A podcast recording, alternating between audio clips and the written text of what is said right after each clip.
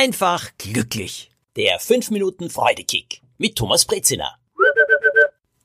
Es sind drei Worte, die den Freudekick bei einem Geschenk besonders groß machen können.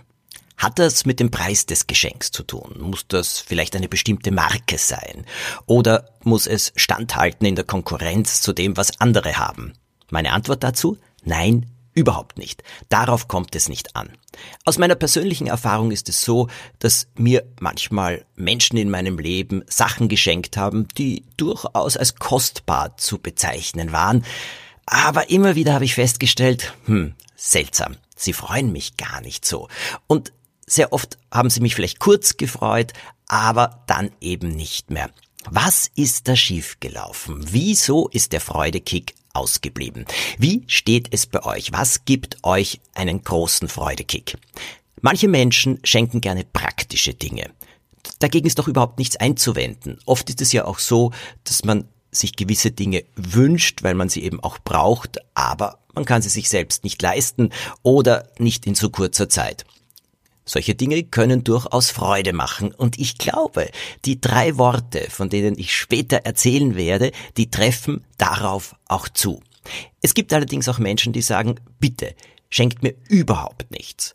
Und dann, wenn man ihnen gar nichts schenkt, ist ihnen das durchaus recht. Sie freuen sich aber sehr, äh, wenn jemand anderer etwas kriegt und darüber begeistert ist. Manche dieser Menschen schenken auch gerne, obwohl sie selbst gar nichts bekommen wollen. Auch dagegen ist meines Erachtens nach nichts einzuwenden. Was schrecklich ist, sind natürlich Dinge, die einfach unnötig sind oder eine sogenannte Kleinigkeit, die jemand mitbringt, mit der man aber überhaupt nichts anfangen kann. Müll zu vermeiden halte ich auch für äußerst wichtig. Dinge wegzuwerfen tut mir weh. Ich habe eine Erfahrung gemacht, die euch vielleicht nützlich sein kann. Manchmal bekomme ich sogenannte Kleinigkeiten geschenkt und ich möchte der Person, die sie mir gibt, nicht sagen, bitte behalte das, ich brauche es wirklich nicht. Ich nehme es, ich sage Danke und dann habe ich eine kleine Kiste, da stelle ich solche Sachen hinein. Denn, man glaubt es nicht, es gibt manchmal Menschen, die sich genau über so etwas freuen. Vor einiger Zeit haben mir Leute Gläser geschenkt, in denen Teelichter standen und darüber war so ein kleines wackeliges Drahtgestell, auf dem hat sich dann ein silbernes Rad in der Wärme gedreht, die von der Kerze aufgestiegen ist.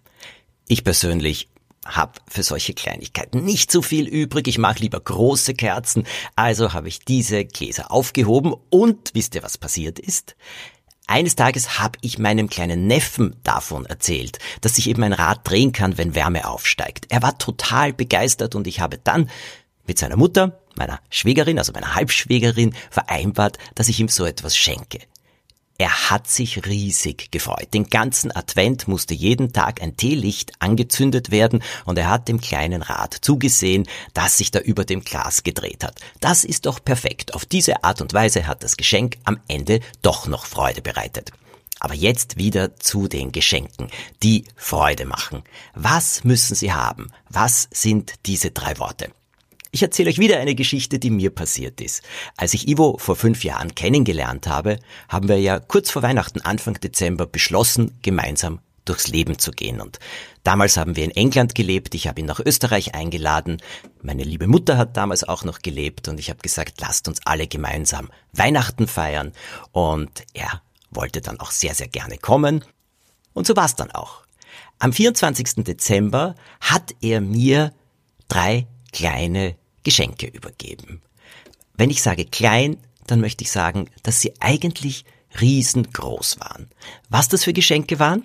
Eines davon verrate ich euch sehr gerne. Das war ein Gutschein. Ein Gutschein zum Eislaufen vor dem berühmten Pavilion. Das ist dieser orientalische Palast, der mitten in der Stadt Brighton an der Südküste Englands steht. Dort gibt es im Winter einen Eislaufplatz. Der wird bunt beleuchtet und dieser wunderschöne Palast ragt daneben auf und dort Eis zu laufen, das ist wirklich weihnachtlich. Gleichzeitig hat es etwas mit Brighton und dem Meer zu tun. Den Palast anzuschauen ist herrlich und das habe ich mir wirklich sehr gewünscht. Er hat mir sehr genau zugehört in unseren Gesprächen. Er hat sich das gemerkt und er hat einen Gutschein gekauft. Zweimal Eislaufen, also auch für sich.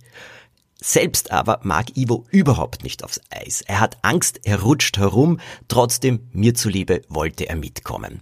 Dieses Geschenk hat mich so unglaublich gefreut, weil er mir zugehört hat. Und wisst ihr, was die drei Worte sind, die jedes Geschenk so großartig machen? Ich sehe dich. Oder ich höre dir zu. Das sind vier Worte. Aber ich sehe dich, ich sehe, wer du bist, ich sehe, was dir Freude bereiten kann, ich sehe, was es ist, was ich für dich machen kann, wo du sagst, wow. Ja, darauf kommt es meines Erachtens nach bei Geschenken am allermeisten an. Und manchmal sind das Geschenke, die überhaupt nichts kosten, wie zum Beispiel ein Anruf an einen Menschen, mit dem man schon lange nicht mehr gesprochen hat.